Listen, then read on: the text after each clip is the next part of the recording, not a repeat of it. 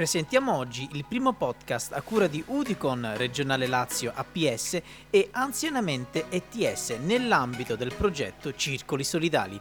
Oggi affronteremo il tema della riduzione ed eliminazione della plastica dal nostro pianeta, uno degli obiettivi principali della strategia europea nell'economia circolare.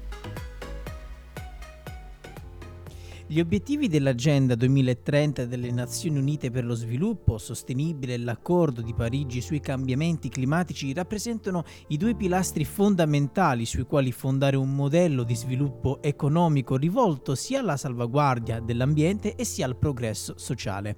Ed è per questo motivo che all'interno del nostro piano nazionale di ripresa e resilienza troviamo il piano per la transizione ecologica che ha tra i suoi vari obiettivi quello di ridurre la plastica entro il 2050. Proviamo a dare qualche dato per capire la preoccupante situazione legata all'inquinamento causato dalla plastica. Secondo quanto riportato dalla Strategia Nazionale per l'Economia Circolare, documento messo in consultazione dal Ministero della Transizione Ecologica a livello globale, a partire dal 2015 sono state prodotte circa 8.300 milioni di tonnellate di plastica vergine, di cui 6,3 milioni si sono poi trasformati in rifiuti plastici, una quantità difficile da immaginare. Questa situazione è particolarmente grave se si considera che ancora il 79% di questi viene smaltito in discarica o disperso nell'ambiente, causando di conseguenza gravissimi danni all'ecosistema. E aggiungiamo anche che il 12% dei rifiuti plastici finisce negli inceneritori, generando così dell'inquinamento atmosferico atmosferico. Risulta chiaro che lo sforzo di aumentare la quantità di plastica riciclata è una priorità stringente.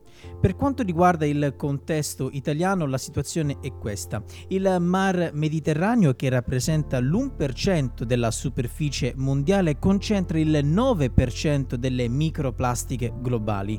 Nel 2019 è stato stimato che il consumo degli imballaggi di plastica da parte degli italiani invece è pari a 2,3 milioni di tonnellate. Sempre stando a quanto riportano i dati del 2019, nel nostro paese il riciclo della plastica si attesta al 45,5%, circa un milione di tonnellate di rifiuti plastici, mentre il 44,4% è destinato al recupero energetico.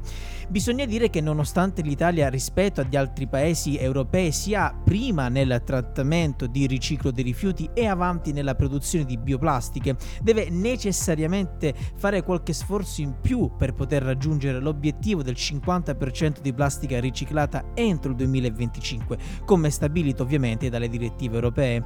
E allora, perché è importante riciclare la plastica? Perché il riciclo di questo materiale consente la riduzione delle emissioni di CO2 fino al 90% rispetto a quelle dovute alla produzione di nuova plastica. Attraverso la pratica del riutilizzo e del riciclo, la riduzione dell'uso di alcune sostanze come il petrolio e il carbone potrebbe arrivare fino al 60%. Quindi, alla luce di quanto detto fino ad ora, cosa si può fare per favorire lo sviluppo della circolarità nel settore delle plastiche? L'Agenzia europea per l'ambiente propone una serie di azioni concrete, tra cui ridurre l'estrazione di combustibili fossili, promuovere il riutilizzo, il riciclaggio e anche il rimpiego della plastica riciclata, allungare quello che è il ciclo di vita dei prodotti, favorendone ovviamente la riparabilità e informare soprattutto il consumatore sui vantaggi ambientali che derivano dal riciclo delle plastiche, promuovendo così diversi comportamenti di consumo. Nella prossima puntata affronteremo il tema dello spreco alimentare e dei vantaggi del riutilizzo, quindi continuate a seguirci. Noi ci sentiamo al prossimo podcast.